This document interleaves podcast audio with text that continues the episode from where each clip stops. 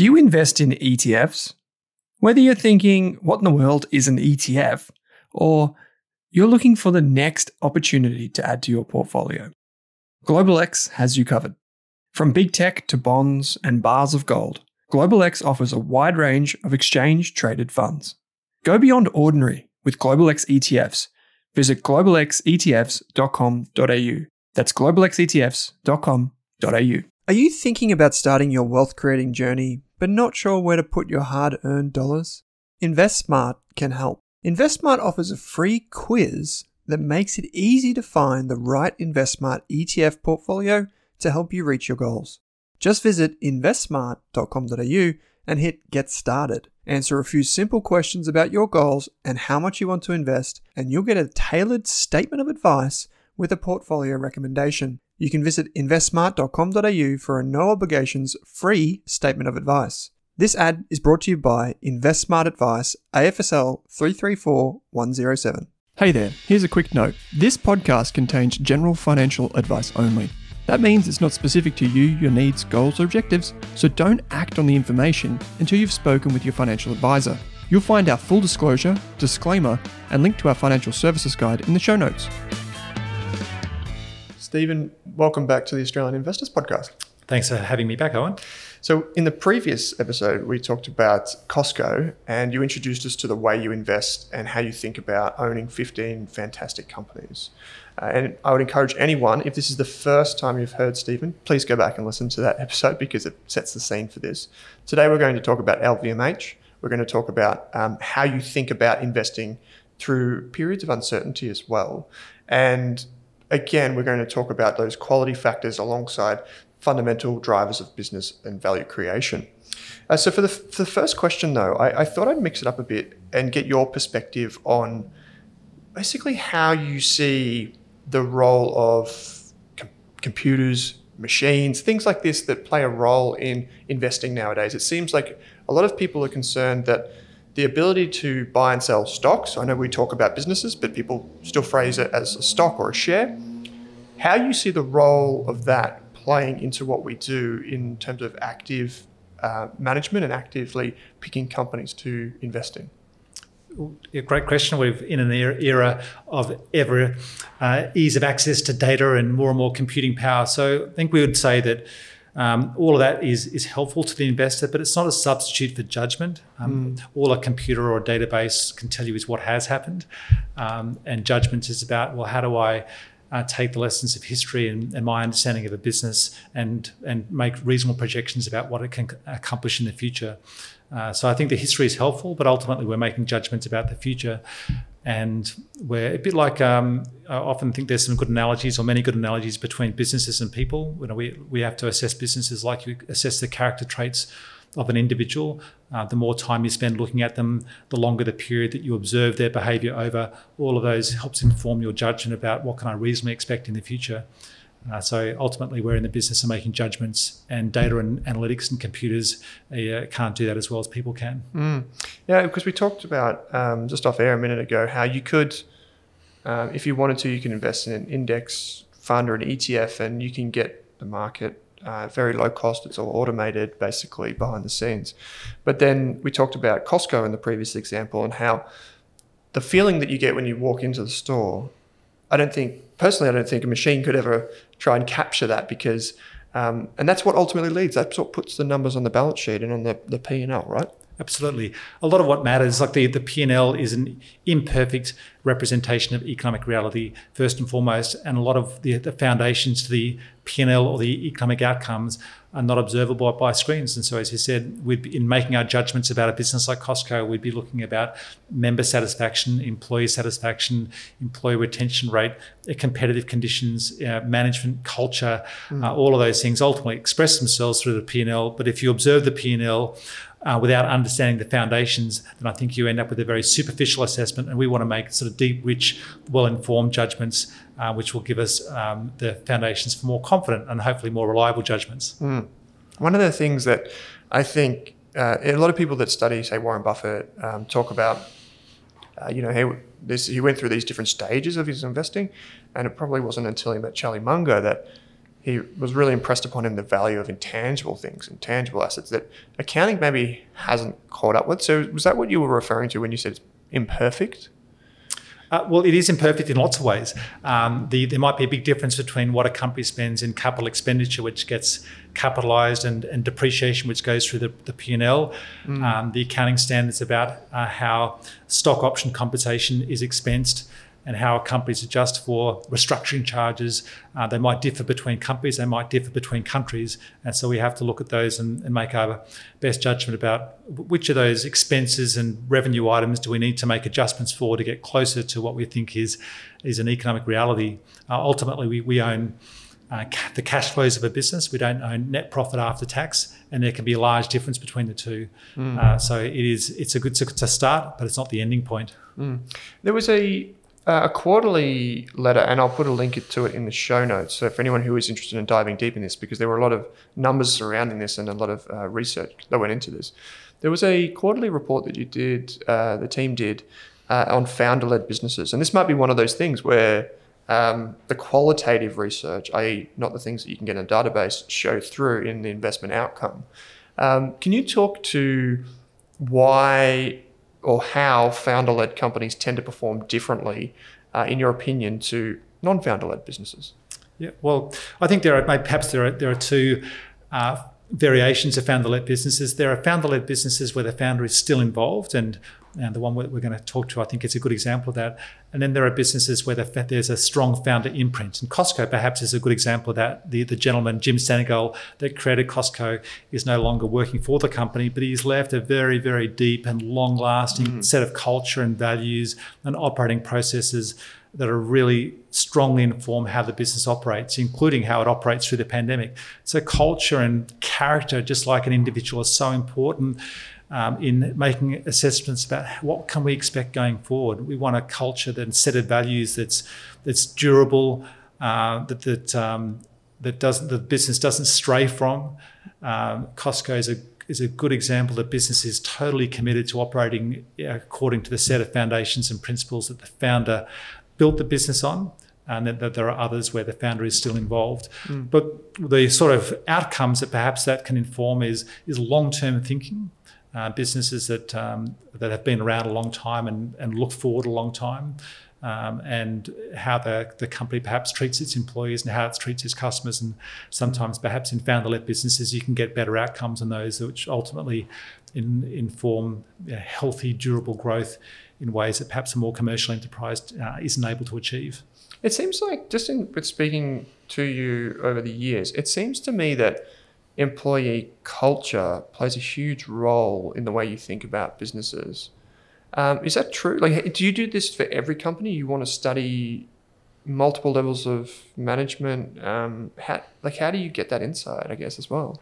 I think well, culture is hugely important, and I think the pan it's become more important through the pandemic. Um, it's also it will express itself in the, the way businesses make decisions. What's important to them? You know, is it how fast you grow or how long you can grow for? Um, is it how much profit you can squeeze out of the next transaction? Now, here, give you a fun fact for Costco. They have an internal rule that they won't mark up any product by more than 13%. Hmm. Now, um, they could make a different choice, but if they bought something for a dollar, it won't be on the shelf for anything more than a dollar thirteen. Now, that's very unusual. In retail, uh, markups of 30 or 40% is typical. And it's only the culture that keeps them to adhering to that. They're very, very committed to delivering great value to their paying members. And they could easily say, well, you know, if we made it $1.14 or a dollar fifteen, who would know? Um, but they would know. And once you start deviating from your principles, it's a very slippery slope. And so they are totally committed to not only making modest markups that deliver value to their customers, but working hard to deliver more value the next year. How can we get that that one dollar item that cost us a dollar this year? How can we make it cost ninety nine cents next year? And then we'll pass that one cent on to the customers, and they'll get even more value. And then we'll those customers will spend more money with us, and mm. we'll get more customers, and it creates a virtual circle. Uh, so culture is is a set of values and principles that informs how the business uh, acts, um, how uh, it informs our assessment of risk, how likely is a business to veer off course. Um, and um, in terms of employees, it's so important the last few years we've gone through a period where uh, it's hard to hire people. Mm. And so businesses that treat their employees well are hugely advantaged. um, when when wage inflation is going up. Uh, Costco has always, since its founding, always paid its employees well above the minimum minimum wage. So it was a great position to start with. Uh, and then when um, uh, customers are shopping in the store, if there aren't enough employees, the customers get a bad shopping experience. There, the shelves aren't stocked uh, because there aren't employees to stock, stock it there, and, and, ultimately the members members would leave. In the case of Costco, they won a lot of new business uh, because of how well the store was serviced and, and and staffed, and that all comes down to culture and the values and the operating principles of the business. And mm. so it's huge. The, the, longer term you are as an investor, the more it matters, uh, and through difficult conditions, I think it matters even more. I, I heard a story, and I don't know. This could be just an urban myth, Stephen. You may know the answer to this off the top of your head, but I heard a story once that during the GFC, Costco increased wages because they wanted to reassure their staff, basically just to reassure the staff that everything's okay, still come to work. We're going to keep serving our customers. I don't know if that, I don't know if you heard that, or uh, maybe I'm just making that up on the spot. But I, I think that story, and I heard this years ago, illustrated the way the company thinks about its team members. It would be very consistent with their operating principles. And through the through 2020, they were very early in giving employees um, bonuses because they know that they're they're working in stress mm. conditions. Um, uh, they spend a lot of money on sanitation conditions, so employees felt safe working there. Uh, that ultimately helped customers feel safe shopping there. Uh, and as we've entered an era of inflation, Costco have been very much on the front foot at increasing their their their wages, and so employees feel like you know this remains a good place to work. I don't have to go looking elsewhere uh, when their competitors down the road uh, mm. are struggling with with hiring enough people to keep their stores staffed and, and the shelves stocked. Mm. Stephen, you're coming up on five years with Aoris now, um, and over all those time periods, things have looked pretty good. You know, you've had a very good outcome for your investors. Uh, but in that time, people will be wondering, you've got you've built out you've built out your team, which we'll talk to in a little bit, but you've probably come across so many companies. You know, you've got a global mandate, so you you can shop anywhere, so to speak. Uh, I'm curious to know, with just 15 companies or so in the portfolio at any one time, can you give us any sense of how many companies you've looked at in that time and how many ultimately made it into the portfolio? Sure. Well, we, we probably look at around 60 new businesses each year. Okay. Uh, and of which we find that about 15 of those are good enough to come into what we consider our bench or our wish list, if you like. Mm. Um, and over the last five, we've have a maximum of 15 stocks in our portfolio, which is unusual, but allows us to be very discerning when it comes to the mm. qualities of the business. And uh, there are not too many businesses out there that are as good as a Costco and as good as an Accenture and as, as, as good as a um, LVMH, which we'll talk to. Um, but over those five years, we've we've bought and sold about four per year. So since our, our inception about five years ago, we've owned about 35.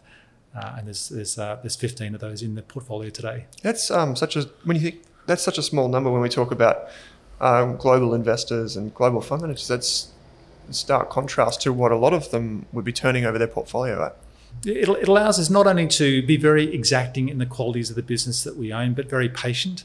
Mm. Uh, if we're only buying a new stock every three months, it allows us to be very considered in uh, making judgments about which business comes in to the portfolio. It allows us to be very selective um, among our opportunity set, which one is, is good enough, which one is the best alternative to come into the portfolio. It allows us to watch businesses for a long time uh, before they come into the portfolio. And time is our friend. And much like people, the longer you've observed an mm. individual, the, more likely you make a good assessment of their character. You're never perfect. People always surprise you. Um, but a, a, judgment formed over years is going to be a more informed, more reliable judgment than one form, informed over weeks. And so, for all it works well for us. It allows us, as I said, to be you know, patient, thoughtful, um, selective, and exacting uh, by owning relatively few stocks. Mm. Before we get to uh, LVMH, I'm hoping maybe this is something that we just spoke about off air, which I did want to bring into the conversation. Just a quick uh, thing that I, I've always been curious about is how, as a as a fund manager in global markets, you actually execute your trades. So for most of us listening to this, we think yeah, I use you know CommSec or Stake or SelfWealth or one of these brokerage platforms, and I just go and buy the shares if they're available. But how do you do it as a fund manager, and how does how does that differ to what the experience we have? Um, well, uh, the way we do it is we do it um, uh, simply, and we bear the cost. By that I mean that when we buy and sell shares, if we're buying some more shares of Costco for the portfolio uh, tonight or tomorrow night, then we don't try and add value through picking the, the micro peaks and the micro troughs through the share prices of the day. Uh, we just get the average of the day. We're not seeking to add value um, through uh, timing and execution. We're seeking to add value by buying the best businesses. That's number one. Uh, number two, when we execute a trade, we don't pay a execution fee that embeds sell side research. We don't get any sell side research. Uh, we, we do it ourselves, and so we don't pay for research. Um, we just pay a very small fee that represents the execution cost.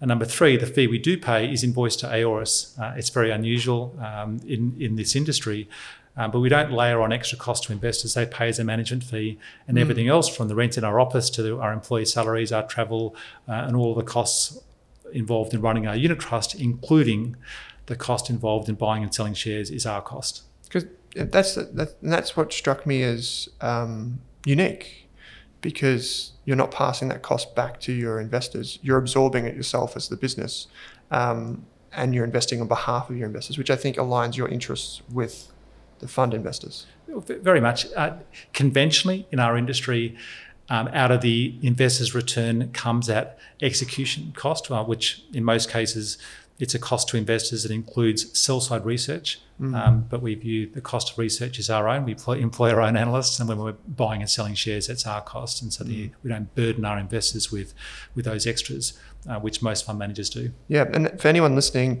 um, fund managers often have relationships with sell side research firms where they can get the research as part of a, a, deal that they do. So this is very unique. That's why I br- bring into the conversation. Stephen, hopefully we can talk about a business which illustrates um, the way you think about markets, the way you think about finding interesting companies and people, um, which is LVMH. Uh, can you talk us through the business at a high level? People will know the brands, but maybe they don't know the breadth uh, of the brands and, and how it all comes together. Well, I mean, uh, breadth is a great feature of the business. It operates across many, many categories of luxury goods from uh, wines and spirits through the Moët Chandon and, and Hennessy brands of cognac, uh, fashion and leather brands like Louis Vuitton and, and Christian Dior, uh, perfumes and co- cosmetics. Uh, it owns wonderful jewelry brands like Tiffany and Bulgari, and mm. specialty retailer stores like Sephora.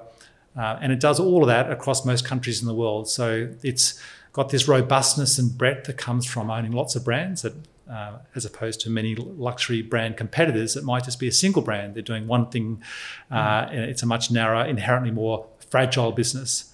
Um, and those brands, brands have been around a long, long time. The Louis Vuitton brand uh, that is so associated with the company is, was founded in 1854. Hmm. Uh, and part of what makes a brand special is, is heritage, and you can't go out and, and you can't create that. Mm. so the, the barriers to entry in this business are enormously high.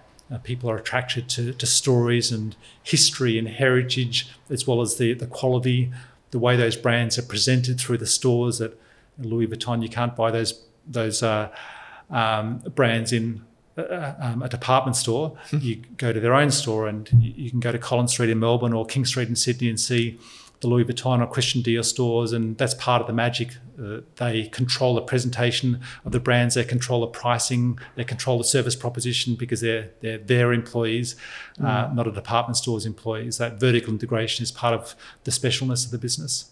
Yeah, do you, I, I feel like in a previous video, or maybe it was a write up that was on the website, um, we we talked about. Uh, L'Oreal, and we talked about different businesses in, in beauty and uh, cosmetics and those types of industries, how the size and scale of one of these businesses actually keeps out competitors. There might be all of these new brands emerging, but like you said, it's the heritage that kind of creates the moat. Are there any way, other ways you think about um, like the competitive, the durable competitive advantage that, that surrounds this business?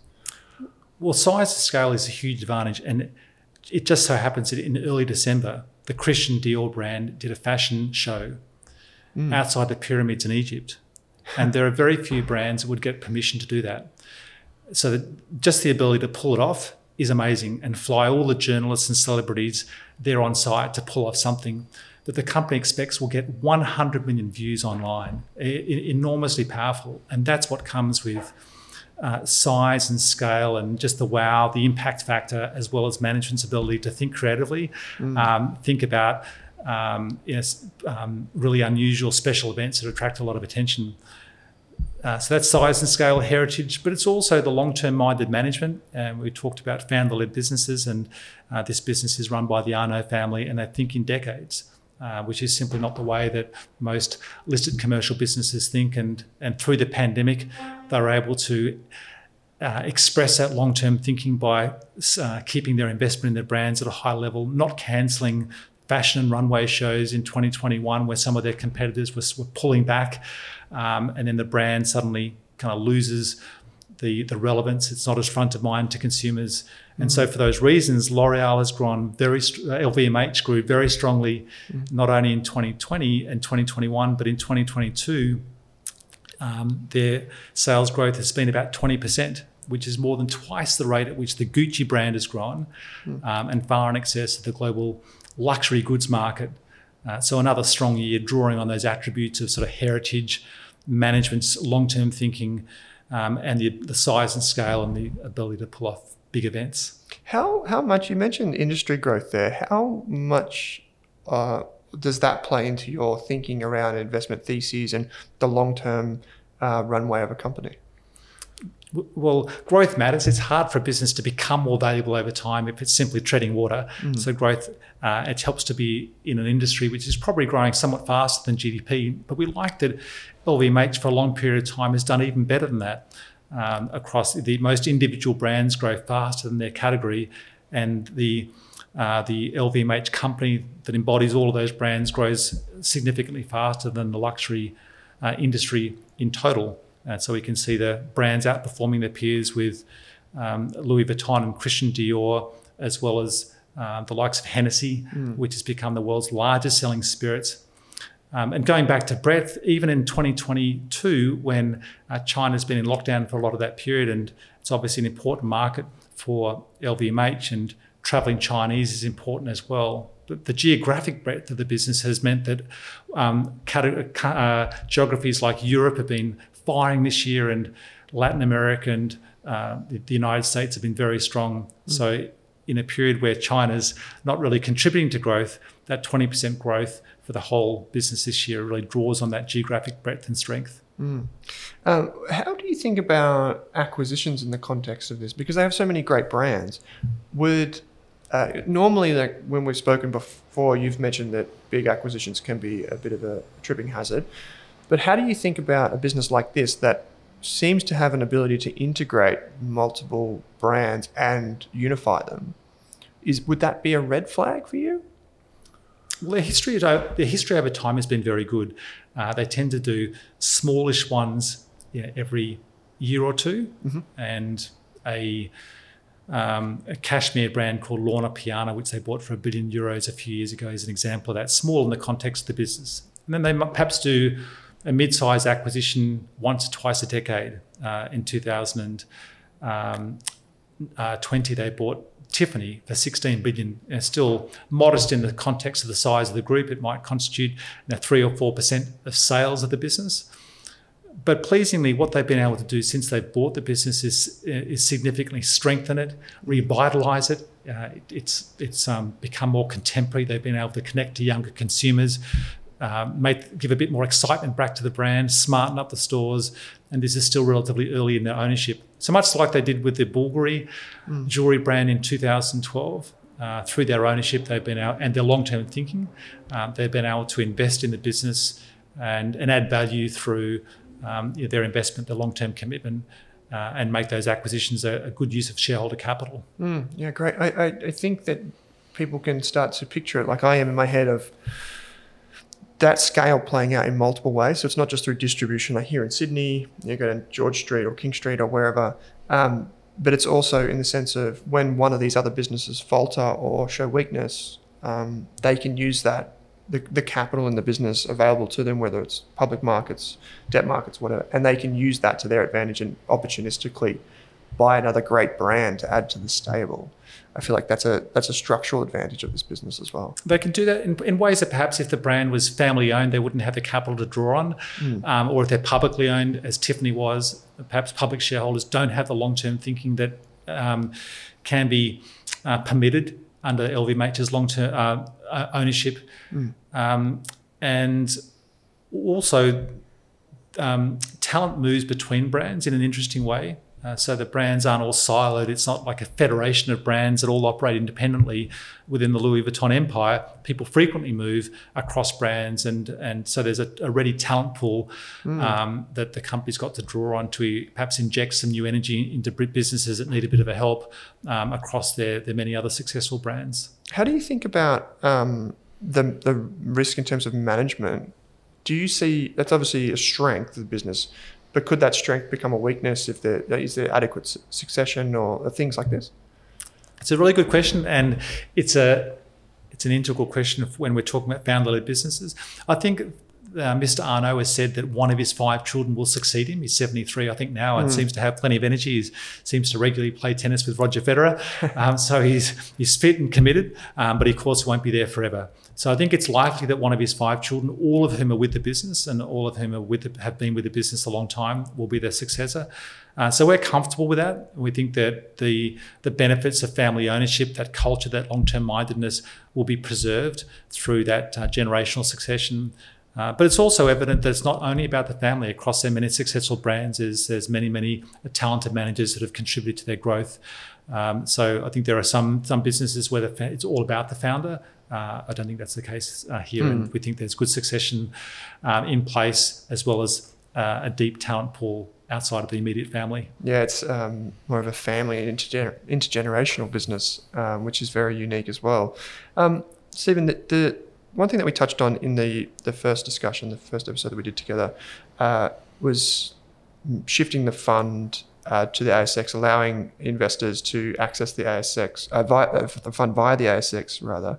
Um, so that will be great. I'll put all the links in the show notes there. But one thing you've also done to over time since I've known you is you you've set up the business and you've recruited pretty well. And one of the things that I'm curious to know is how do you find analysts and investors? Like what do they have to do to work for Aoris? Like what are the, the traits and how do you go through that process to find people? Uh, it's a well, it's a good set of questions. So, so what makes a good investor? Uh, what makes a good investor for us? Um, there's a there's a long set of attributes, a bit like we're looking for what makes a quality company. Uh, there's multiple attributes. You've got to tick a lot of boxes. Um, so I think the first thing is to be intellectually curious. Um, you know, why do things work this way? I want to I want to learn. I want to discover. Um, get be excited by peeling back the layers and understanding uh, why things are as they are. Um, number one. Uh, number two is to um, be collegiate. We don't operate like uh, LVMH. We don't operate as a federation, a set of silos of individual um, analysts. We, we like to share ideas and work well together. Yeah, uh, that's hopefully that's part of our secret sauce. Uh, number three is people that like to, to straddle their knowledge across very different businesses. Uh, some fund management operations set themselves up as industry experts, and people like just having perhaps a pretty narrow view of the world. We like to have a broad view of the world, and that some, suits some people better than others.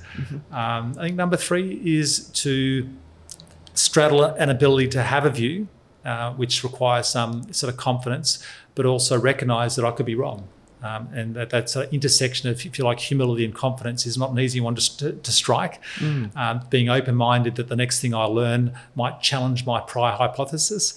Uh, whereas behavior, we know that we're all humans and we've all got behavioral biases, and it's easier to stick rigidly to a prior conclusion than recognize that you know perhaps I could be wrong or perhaps I need to see things differently.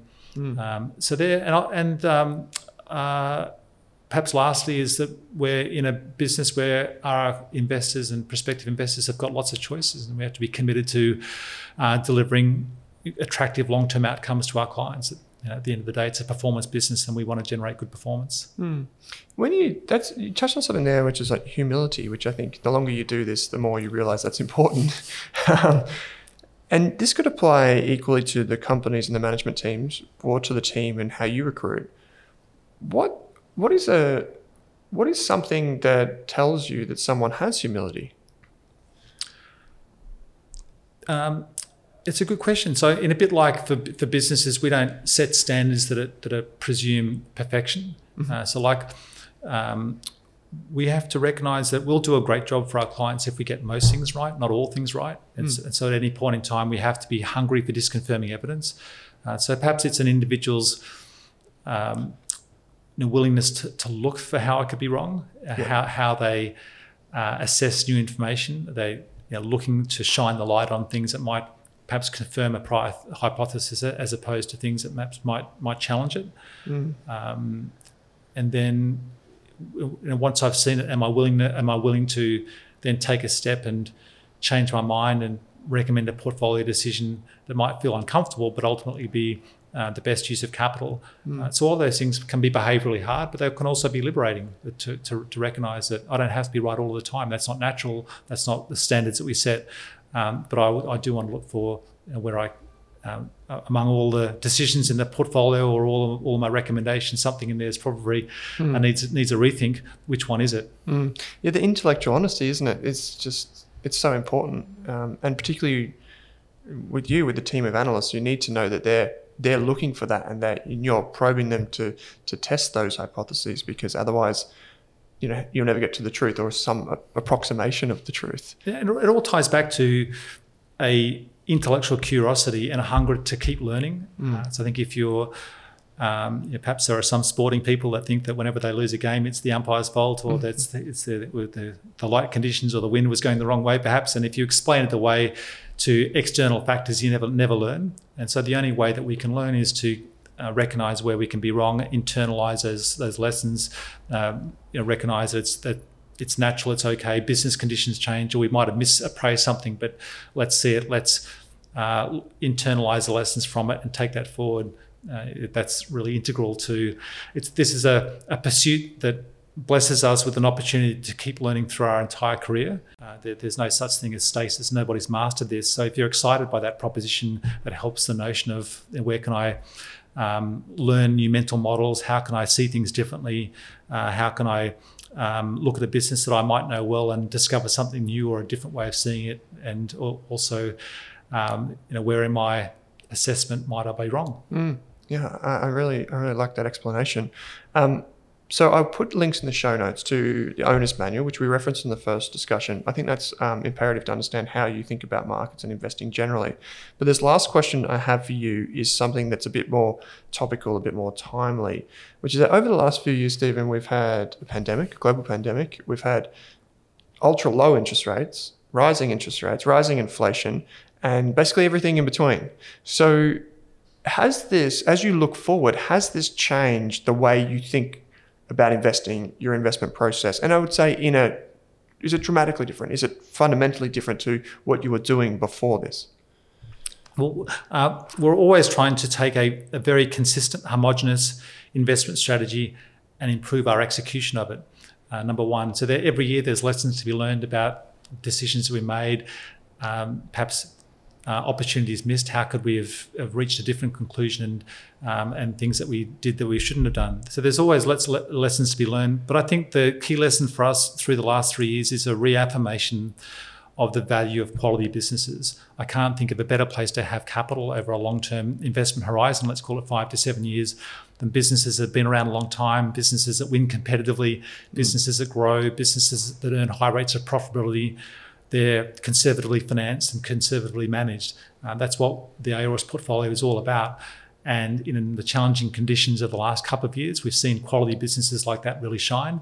If 2023 is another challenging year, I can't think of a better set of attributes to populate your portfolio with. And as we project forward, uh, further forward beyond 2023, in terms of how best to protect and grow your wealth, uh, I can't think of a better set of attributes than quality expressed to the very high standards that we set. Mm, I think that's great.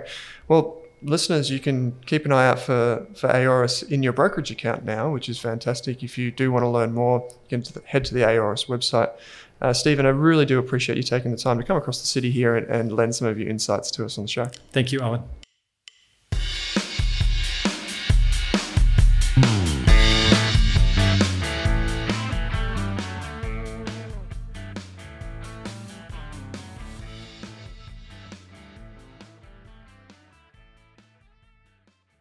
For more than a decade, I've been hunting for the best investors and their methods, strategies, and tools for investing.